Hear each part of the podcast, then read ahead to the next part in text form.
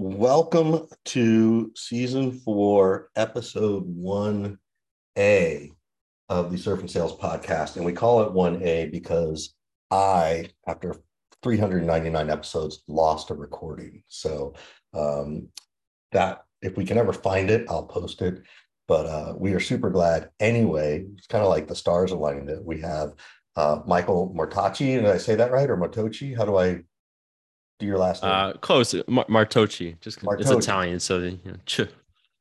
All right. So, who is the CEO and founder of Swag Up? So, welcome to the Surf and Sales podcast, Michael. Also, for people who didn't know, we are officially uh, part of the HubSpot network. What is it, Scott? HubSpot, HubSpot Podcast Network. Yeah. So, um, that's pretty cool. They, uh, we were like, wow, I guess that people want to hear what we have to say. That means we've made it, Richard, is what it means. yeah, that's what it means we've made it. Yeah. yeah. Yeah. That's it. We're like uh we make as much as Joe Rogan now, is what it means. Uh, he, he Michael, makes welcome to the show, my man. No, I'm excited to be here. It's been fun just the first, you know, 10 minutes leading up to it. So, and, and you said 1A, so I thought maybe I had to come back and finish, you know, part two or something. And yeah, Richard's not good with weeks. numbers, Michael. It really what he means is 1B because 1A is like lost. So you're like the yeah. replacement episode one, which is 1B. But yeah, we digress. So I'm I'm the last minute kind of fill in, so it's fine. Yeah. Well, tell everybody a little bit about Swag Up so they have some context for um, what you're up to and, and specifically what type of sale it is. What does that sales motion look like?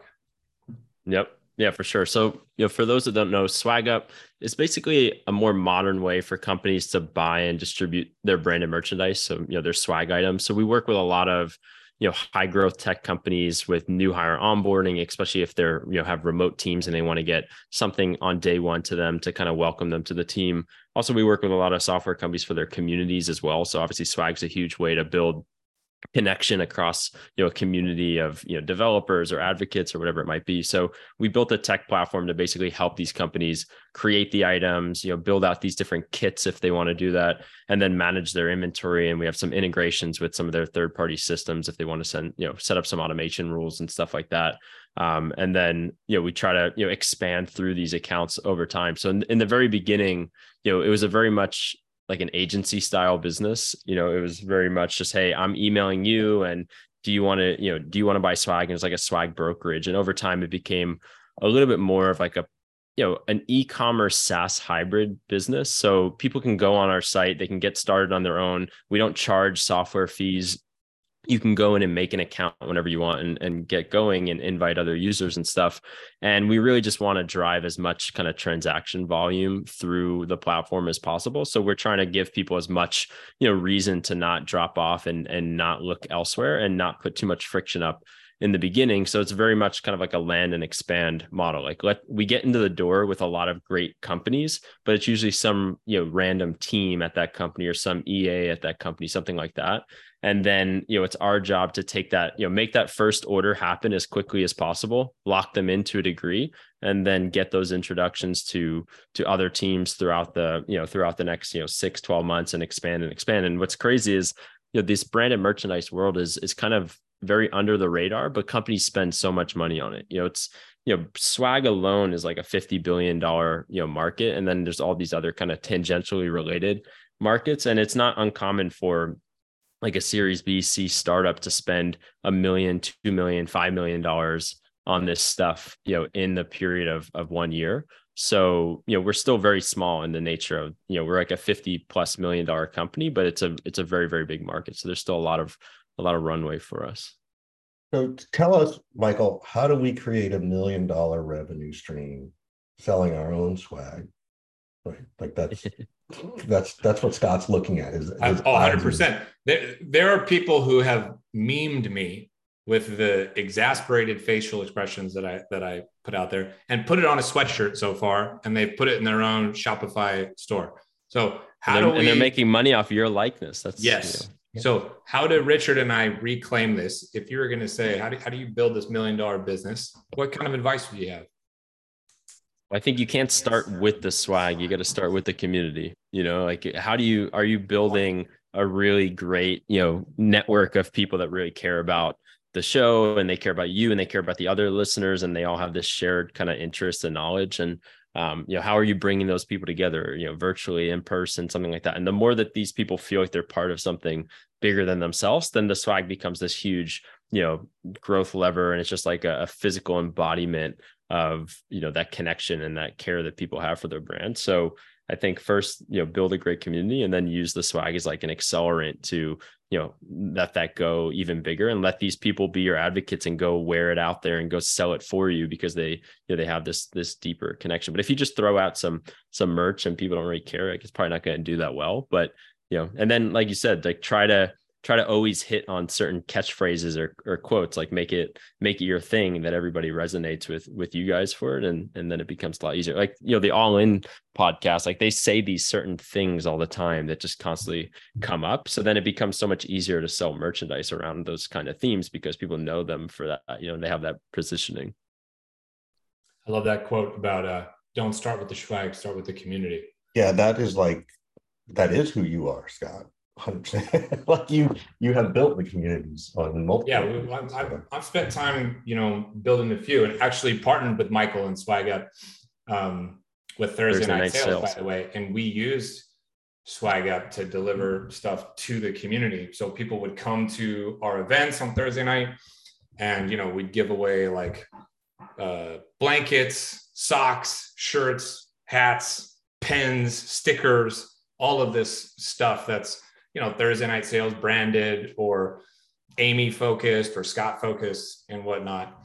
Um, so was a, that was a great use case, you know, for us. We had this huge community and we wanted to, you know, do some fun stuff and give things back. And and Swag Up, uh, you know, was a great partner for us with that. So, Michael, yeah, I think it's like a. Go I was gonna say it's like a microcosm of like just strategy in general. I think a lot of like first time entrepreneurs they start with like the inconsequential thing you know um, versus like getting distribution or like building an actual like getting traction. And it's like no you got to start with the substance and then you can like layer in these other things sometimes you know? one, one interesting thing that you mentioned earlier you were talking about you want to get these people onboarded as fast as possible.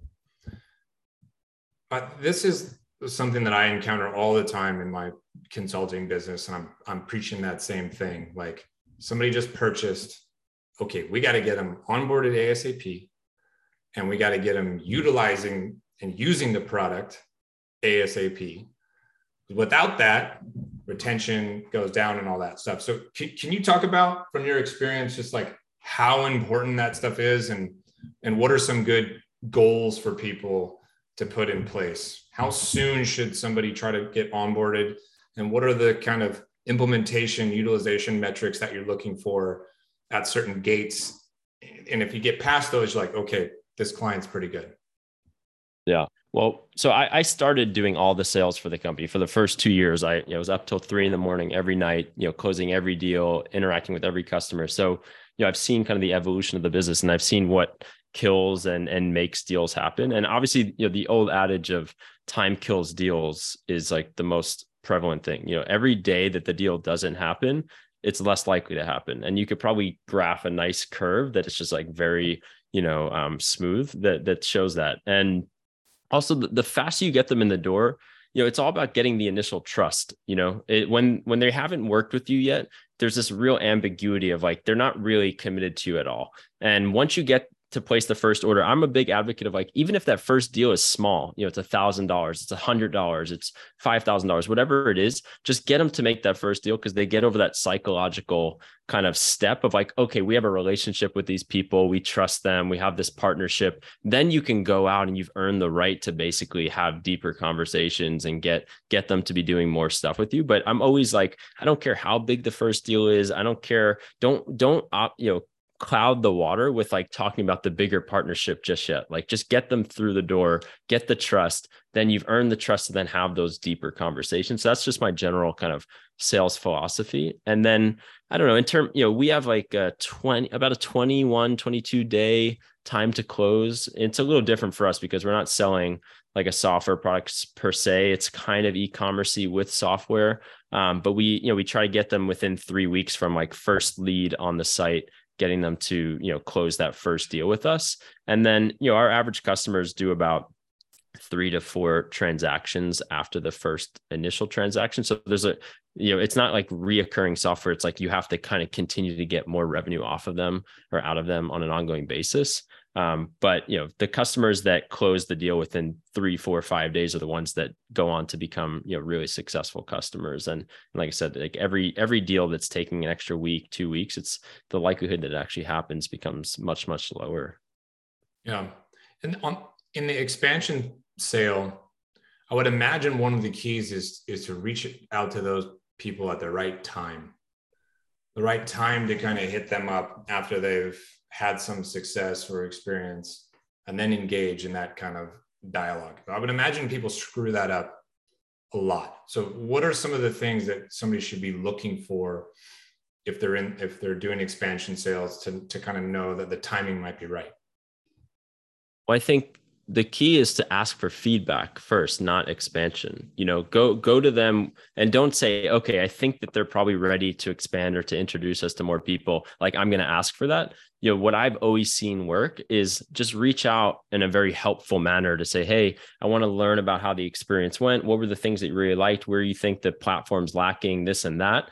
And those conversations always lead to the bigger conversation of you know what else can we be doing with you? What other problems do we have that you guys aren't solving for us yet? Versus if i were to just reach out to them and be like hey you know we want to work with you on xy use case that you're not working with us yet. Like can we do that? Like that that never gets the the right you know response. So i think it's reach out in a in a way that's you know puts their guard down ask for feedback and then let them kind of guide you if it's the right time. Or you know because i want to i want to solve their problem first. If they have some sort of unresolved problem or they're not getting all the value just yet like let's fix that for them first and then earn the right to then have the next you know conversation about where we go from here. And then once you do find out that hey there is more opportunity at least for us we can work with so many different teams at a company. So it's like first off have we explored everything we can do with this team? And then if so how can we also get introductions to other teams throughout the company? Especially if you think of like an amazon that you know we work with amazon and we work with like 40 teams there but there's like hundreds of different teams there. So you can just go in and kind of farm that account for the next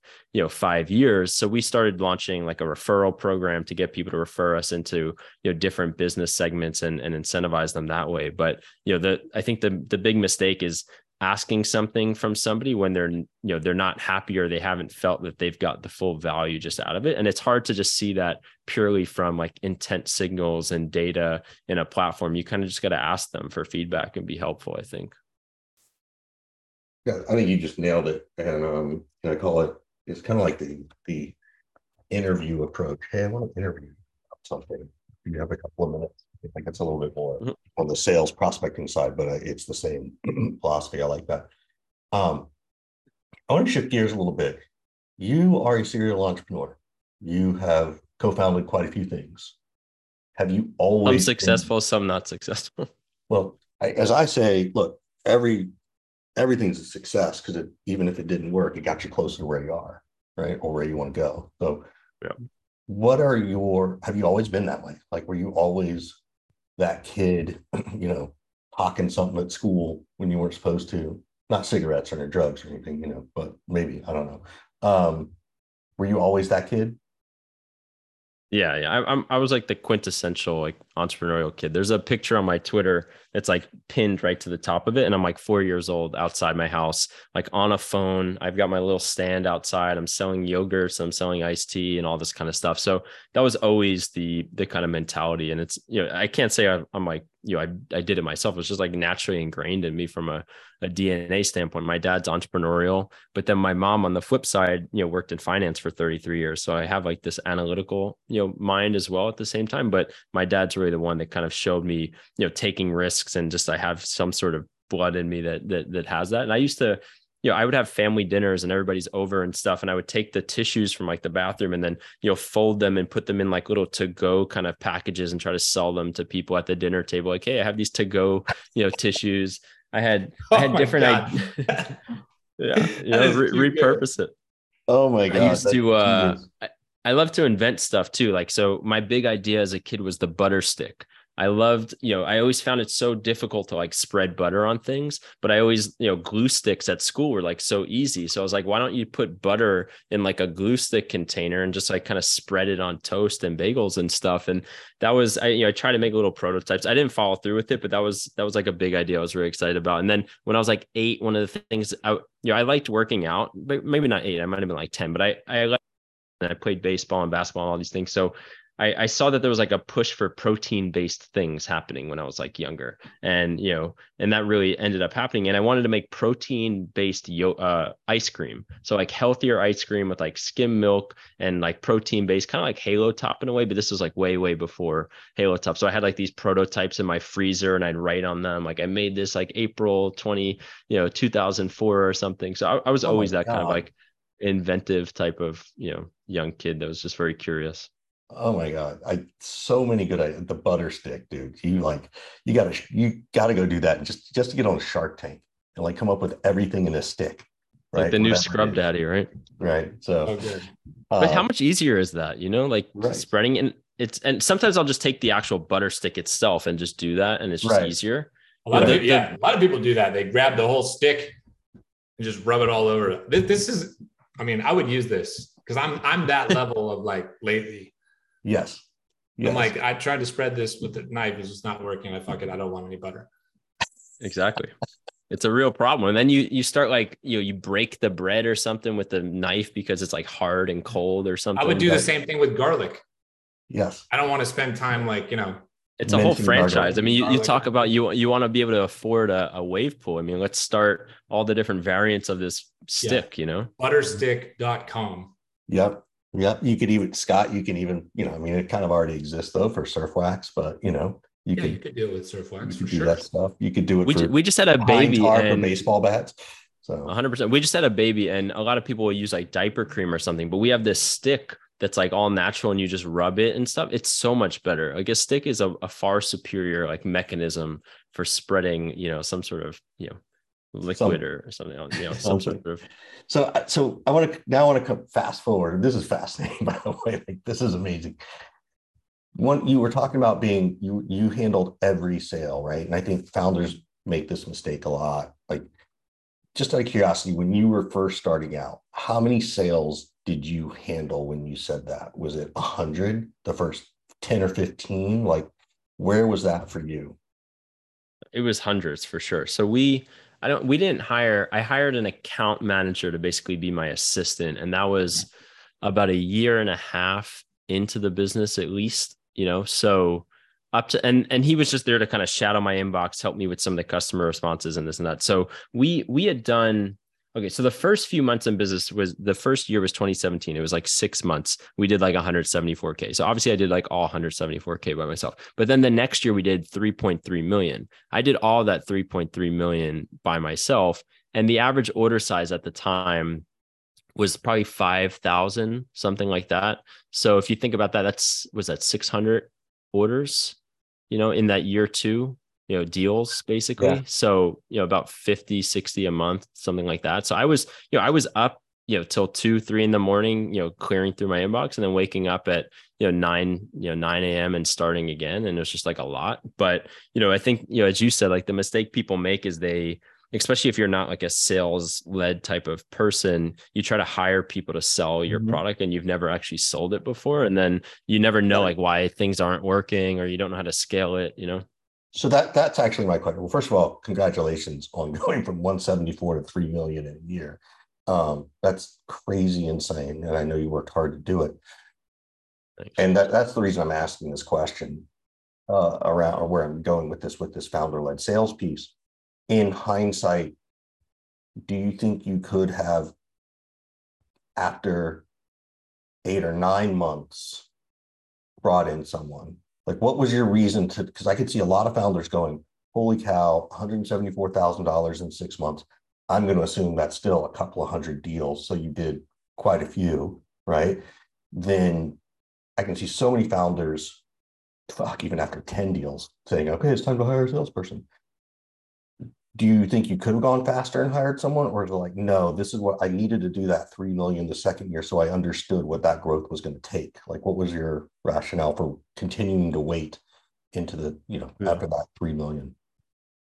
I think one of the things is that the reason you get so involved in sales in the early days is so that you can build a better product too over time. You know, so the more that I was able to understand the customer and the pain points, not only could we start to build more of a sales engine and team, but you know ultimately i wanted to build more of a platform and a technology that would help solve this problem. So the more that i was in involved in those things the more i'd recognize okay what are the pain points?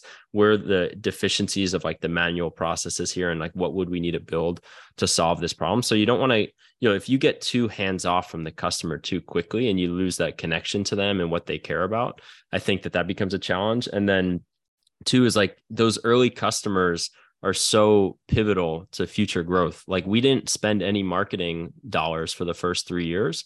And then even to this point, we only spend like two, three percent of our sales on on marketing. So a lot of the market, you know, the growth has always been through the customers and them telling other people and them having good experiences. And, you know, I don't I didn't want to pull my hand off of that too quickly because I, I knew that they were going to be the, you know, the engine that would bring in more customers and and return revenue through them um, and you know maybe i didn't trust somebody else to do that right away or you know and, and, then also you just you know when when you're super busy i don't know sometimes you're just like busy doing it and not thinking about you know how to scale it with other people just yet. And and then you got to find great people. And then you know in the early days i was out of my mom's like house and then we had this shitty warehouse in linden new jersey that was like no air conditioning. And you know even to be able to find people that are at the caliber that you'd want to be able to like take that kind of risk i think is challenging too as a as a 22 year old you know founder 23 year old founder like who's going to make that jump? And i think that there's probably some hesitancy of even thinking like okay would anybody even join me that's like a good salesperson? So the first salesperson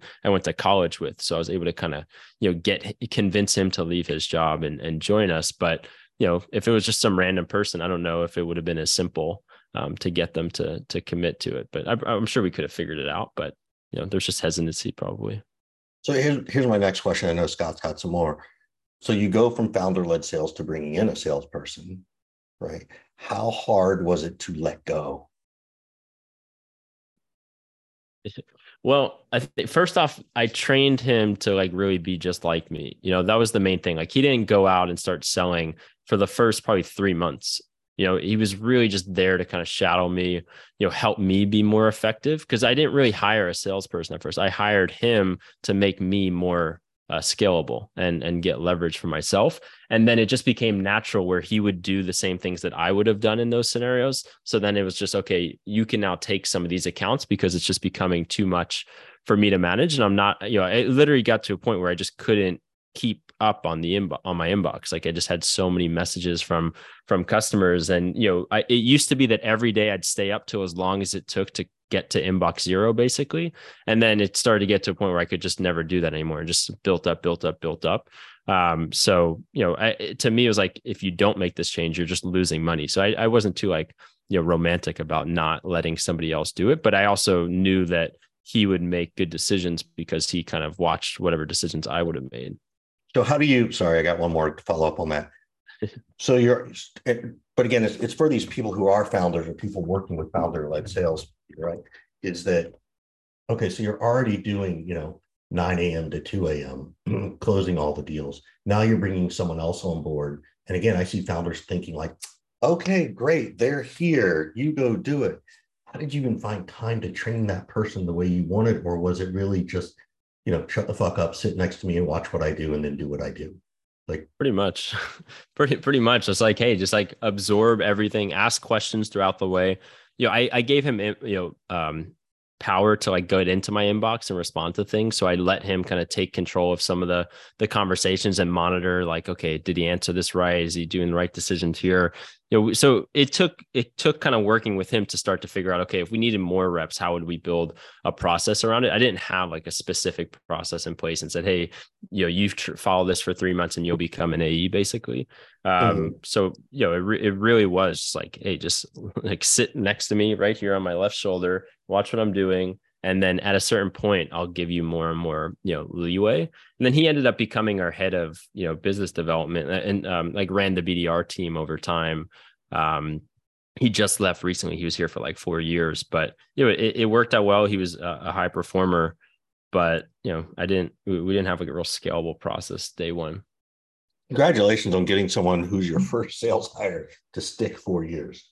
Like that does not happen very well, very easily. I never stuck four years anywhere. I know that.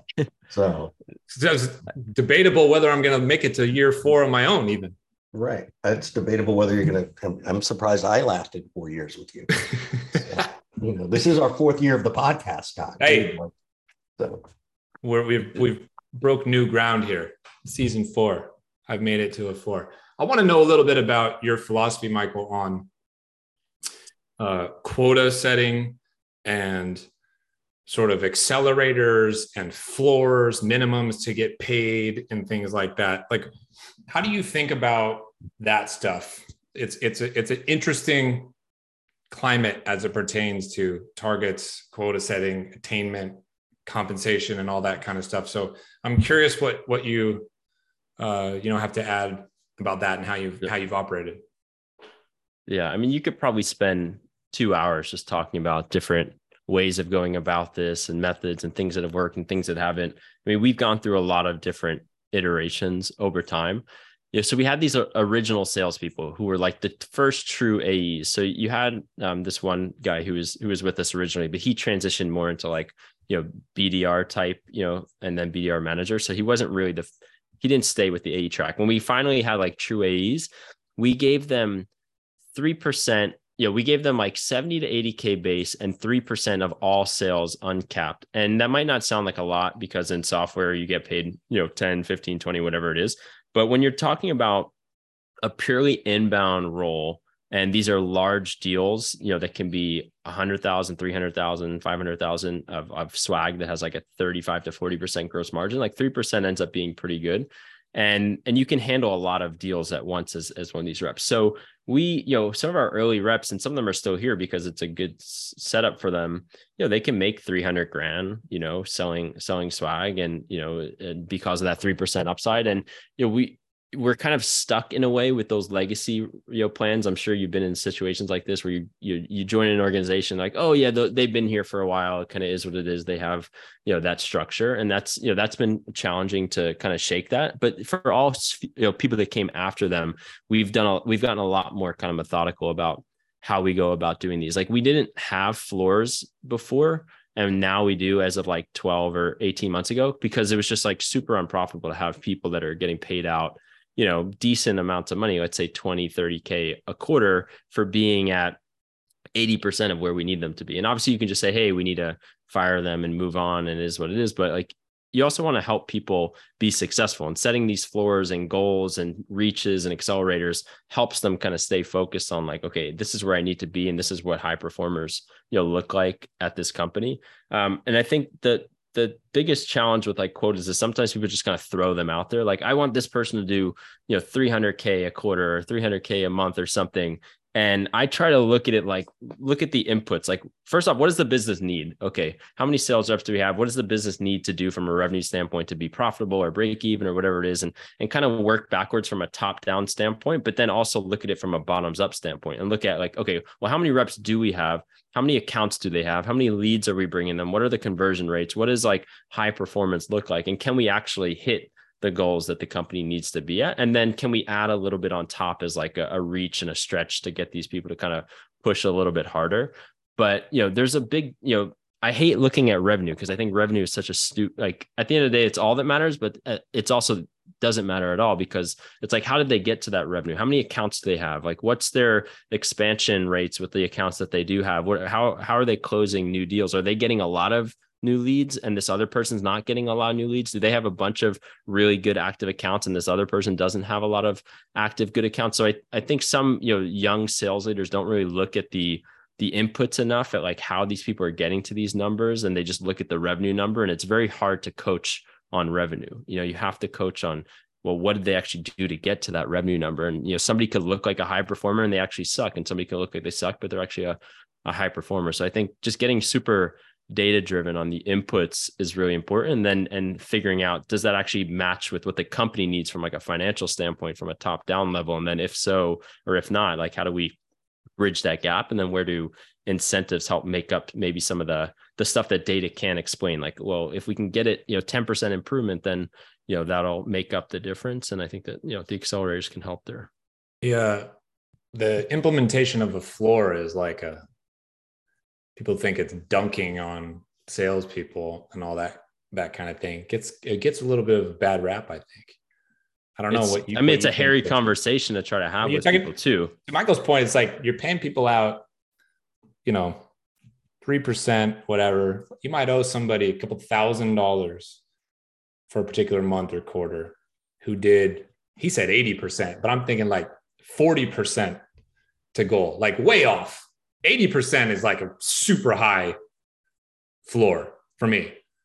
But Yeah. if somebody is getting paid thousands of dollars and they did 40% of their target, and then you think about scaling that where it's multiple people who I'm paying thousands of dollars to, it's like I just paid a lot of money in commissions for people who really like did not do well at all. And Yeah. I, I'm I'm very quick, as everybody probably knows, to come to the defense of employees and and not employers as much.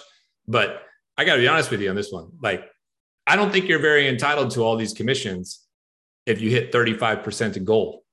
I just don't. I, I think a floor can make sense if it's set at the right kind of level. Like less than 50%, you don't get anything. I don't really know how somebody argues against that. They, Oh, they try, they try, They try. but I don't know. I don't know if they can convince me.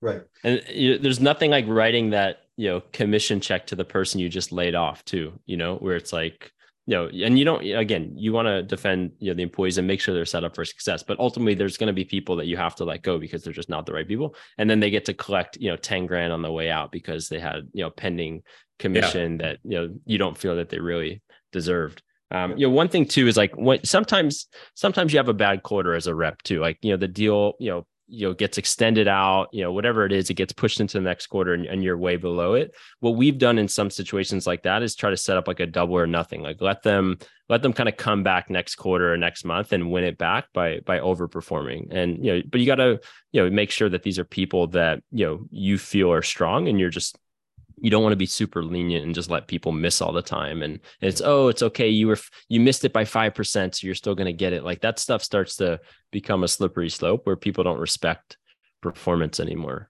and and the high Right. performers don't like it you know like my my general philosophy is that you know you want to give as much money as possible to your best employees as possible. And i think that when you build in too much cushiness for like the the bottom third of the company they end up sucking a lot of the money and resources out of the company and you can't reward the top performers as much as you You're think just rewarding mediocrity, right? It's kind of like, you know, if I look at if I look at every golf club and I see that I hit my six iron on average a certain distance, well, that's not good enough because then I'm just playing to the mediocrity of my own clubs and my own swing, right? Like I need to know what my best is and then make that attempt rather than play to my averages to a certain extent. And then once I know my stuff, then maybe I'll do that. But I also think too, to to Scott's point of people defending getting paid under 50%. You know, the best defense is, well, Scott, you were out on an ayahuasca trip when you made these goals. So fuck you, pay me at 30%. So Well, they might have a point then if my goal setting was completely ridiculous and the goals were way too high. But if I assume that the goals were realistic and attainable, a lot of other people hit them, and this person wants to get their thousands of dollars of commission by doing 30% to goal. I don't know. I'm not really with you on that one. But Yeah, I mean, if there's- interesting, uh, it's an interesting conversational starter. I mean, if, if everybody's if there's a lot of people that are underperforming, then it's obviously you know probably some sort of systematic issue. Yeah, that's a goal you know, set company problem. issue. Yes. Yeah. But if but if you have a few stragglers that are like way off, that's a person problem, you know, and and or a management problem, and they haven't you know been properly coached potentially. Who knows? But you know, it's it's an issue, and um, Yeah. yeah, I mean, we've gone through a lot of different variations of this over time. so we Well, gotta we we gotta get to a wrap up. But before we do, you know, Michael, we always flip it to you to, to say, you know, what question you want to ask us? What do you got out there? And, and while we do that, um, Scott, you want to give a, a the closing of uh, HubSpot since I butchered that in the beginning. yeah, we just want to thank uh, our sponsor, HubSpot. We're part of the HubSpot podcast network nowadays, Surf and Sales Podcast, season four, episode one. Michael Martocci, founder and CEO of Swag Up. What question do you have for us? How can we be helpful to you? Uh, and I didn't prepare for this question, but I got I have a question. So you know we've we've been a largely inbound driven organic kind of viral machine so you get these reps that you know basically their first few years at swag up have all been about like efficiency it's like how do you process demand really efficiently and now you switch kind of mentalities and you get into you know an environment like this where the economy's tougher deals are hard to come by you can hit natural plateaus with certain accounts until you like really expand them correctly. And you know do you get the existing reps to kind of change their mentality to be you know expanders and aggressive kind of you know outbounders in a way or do you have to start to segment out you know these efforts with different types of people with different personalities and and get really kind of specialized? Because i think that the you know what works for viral growth kind of startups in the early days is fine to get you to 50 million or maybe even a little bit more but at a certain point you need to like have a very deliberate sales motion after that. And then how do you make that transition? So I'll I'll start um, with a couple of thoughts. So one, um, and this is this is a big. It depends. So I'm going to throw out a couple of different ideas. It doesn't mean you do you can try all of them. One is you better run your numbers on outbound because it's fucking expensive. It is not inexpensive to do because to your point, you know, you were talking about your sales cycles. You know, the best ones are three days, the long ones are 21 days. Well, I can assure you, if you're longest inbound deal is 21 days and a certain percentage of them are that, my guess would be your bigger outbound deals from first touch, not even from first conversation, are probably 60 to 90 days. Um, generally, I think particularly in this climate because of the economy, right? Like I, you you'd be the better person to tell me that I feel like if I have a company that's doing swag at the number that that you were talking about earlier, that's the easiest place for a CFO to cut something like a million bucks. Oh, we can cut that. Nobody needs that. Or we can cut it to 30% or whatever. So I think that's a big challenge. I think your messaging has to shift a lot to greater value. Um, and I think going back to what you said of, well, how are you handling this, you know, this piece around motivation and camaraderie and all those things um, in this economic climate, right? So getting them to sort of share that piece, I think, is part of it. But outbound super expensive, um, and you just need to run the numbers. The other piece is um, and run the numbers of do I build it in house or do I outsource it? Because there are good outsource orgs out there. Um, that's one thing. The other piece is coming back to your thing of I it's hard, in my opinion, to find people who've been living off inbound for so long to get them to just, you even use the word aggressively go outbound. If they aren't naturally inclined to that, it's going to be harder. And then you, that can just become a different management problem. I don't, you know, I think you have to know your expectations of people and what you want out of them. And I do think it's okay to segment it, but I think you have to experiment with all these things. And then the last thing I'll say is, you know, Scott and I talked about this with some with some sports teams, some pro sports teams back in um, the beginning of COVID.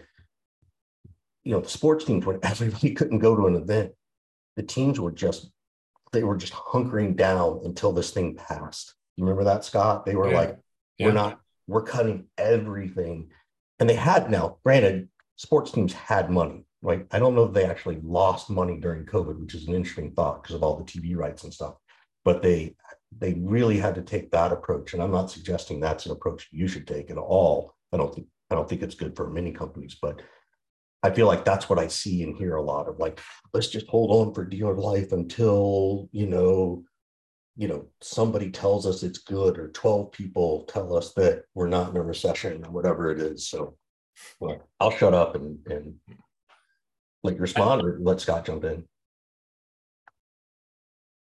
and I, I, I have worried for a long time that we have over segmented everything. I have never built a sales org with an SDR team ever. Everything that I ever did was full cycle sales rep. And I would still cook it, kill it, eat it. All yeah.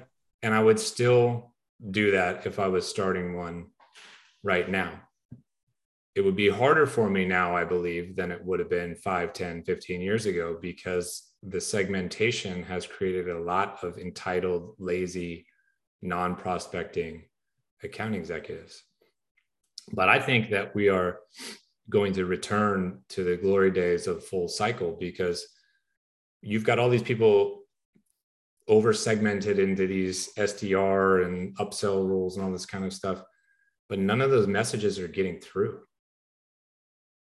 You, if you're getting a 1% response rate on email, you know, if you're like an average sales order right now, why do I have to have an SDR specialist to get a 1% fucking response rate? That's ridiculous. Use chat GPT and outreach or something and do just yeah. as well.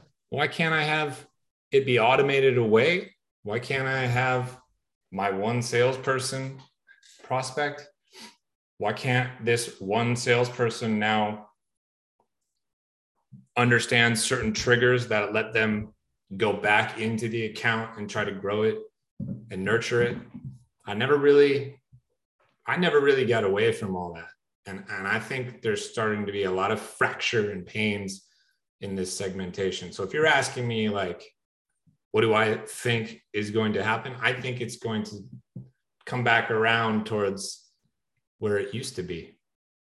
Because I just don't think it makes sense for a lot of orgs to spend 60K salary on an SDR, 100K salary on an AE, for one of them to prospect and not do it well based on the percentages in math, and somebody in an AE seat to sit around and wait for demos that marketing has a hard time generating and SDRs have a hard time generating, and then for everybody to complain. And even when it does work, now my customer acquisition costs are through the roof, and I created a fuck ton of organizational complexity and a harder management issue.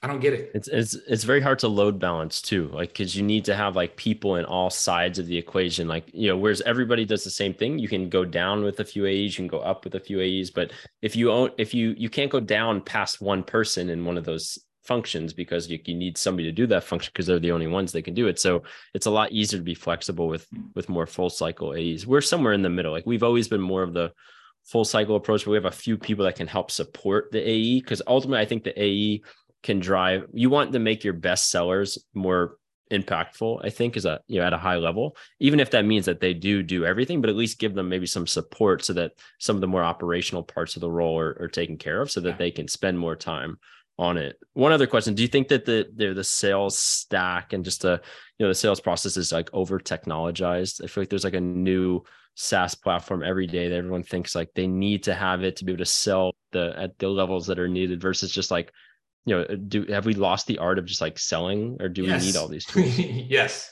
Simply yes. You're on mute richard. I knew we couldn't get through this episode one without richard being on mute. Take yourself off mute richard. I was just going to say scott tell them how big your sales stack is. Oh i use nothing. I, I just posted about this today. I, yeah. I use google suite. What else do I have? I have to pay for a Zoom license, which I don't have to, I suppose but I do a bunch of large events and it's just easier. And I pay for bill.com to do invoicing. I literally don't think I pay for anything else. I have a multi-million dollar consulting business and I pay like a hundred and something dollars period for like anything. No, people want, don't want to do the work anymore, Michael. So, it won't be long. Everybody wants to disagree with me. It won't be long before an AI comes out that delivers the actual fucking vocal sales pitch, and the salesperson won't need to do anything anymore. I actually just got a cold call today that was pretty that was really good, like right before this about insurance, and like it really sounded like it, it was a human who recorded it, but it was like yeah. It took me about it took me about 30 seconds to go enter you know hold on hold on. I do want to hear about this. And then they started to repeat themselves and i'm like oh it's the record. But it was that good. Um so yeah i think it's too much. I think yeah. it's too much. I don't i don't fault people for building those businesses though. Right. I don't so. fault people for building the business that solves this little problem of sales and all that kind of stuff. I fault salespeople for being lazy yeah. and, and wanting things to do the work for them. Yeah. And I think this is an advantage that sellers will have moving forward is the people who can utilize some stuff, but still do a lot of the, you know, nitty gritty work themselves. They're going to be much st- stronger and in a much better place because there's fewer of them. They're going to stand out a lot easier, I think. Yeah. Michael, to my thought of that is yes. Um, there's an article that that our friends at Salesforce asked us to contribute to that talks about the average sales stacks like 10 things right now. And um, that consolidation is a big deal. I think consolidation's happening one because of the economy. Like I think it's accelerating that part. I also think the tools are now overlapping more and more and more and more, right? And um, the the you know the chorus and the gong, and you know the fact that chorus is now owned by ZoomInfo, right? A data provider is pretty fascinating to me, right? So that it's one less platform theoretically for someone to have to open, right? Um, and again, Salesforce is it's interesting because Salesforce has been trying to do that for years. And they keep adding these features that all these other companies come, and then they will either try and buy that a company and then fuck it up, or they just fuck it up in general. And now what I think is happening is now that all these activists are buying into Salesforce with billions of dollars of stock, some of those people I think want to start to spin this stuff back off. Like they there's thought look they're going to spin slack back off to its own company. They're going to spin quip out. They're going to spin you know that's that's a theory. That is i have no information on that but that's what i think is happening. I also think yeah, it's going to change the dna of the eight of the salesperson that they have to be a better at having conversations which they've always needed they're also going to have to have a greater ability for some level of technical expertise with the exception of scott leese who is you know the unicorn of all salespeople. So I mean, the, key you got to connect with people and uncover need. You know, like, yeah. and no no platform is going to do that for you. Like, Agreed. you need to you know, do that with people. And I think I think the technology is warranted on like a marketing automation front. You know, like mm-hmm. if you, you need something to like really understand the customer, what they've done with you, where they found you, how to find them again. You know, you know, nudge them when they do certain things in the platform, all that kind of stuff. But you know, on the sales side, like these productivity things, I think to your point are just like excuses to not do the work, probably. Yeah. Yeah, there's a difference between top of the funnel and encouraging that engagement to occur. And then how do I actually have a decent conversation with somebody, which is really where I think that the trust happens, you know. Um, there are rare occasions of product led growth, right? I'm sure you have enough customers that don't necessarily have to talk to someone, which is okay too, right? There's nothing wrong with that. Um, and it's, I think it's highly encouraged. Um, no. At some point, well, Jay- deals though, those companies actually want to talk to a human, right? they do want to. I mean, Jay- Jason Lemkin's a huge proponent of go on a plane and go meet the customer. Like if you go meet the customer, the chances that they churn are like you know infinitely you know lower. You know, Sadly, and, and I can't follow Jason that. Lemkin. He blocked me on LinkedIn, so I'm not allowed to uh, see his content because I disagree with him too much. So, but I love you, Jason. If you ever on that on that point, he's not wrong though. On but, that point, he's not wrong. No, he's not. I'm not saying he's wrong. He just didn't like it when someone disagrees. So, um, but that's okay. I still love him. I wish I could see more of his content, but shame on me. Um, not really. Not really. Scott knows. Waiting for that not really part. Michael, thanks so much for being a part of the show, man. Everybody should connect with Michael on uh, LinkedIn. Check out Swag Up, and uh, maybe they can help you in your business. So, good luck, Michael. Thanks, man. Appreciate it. Thanks for having me on. It was fun. Awesome.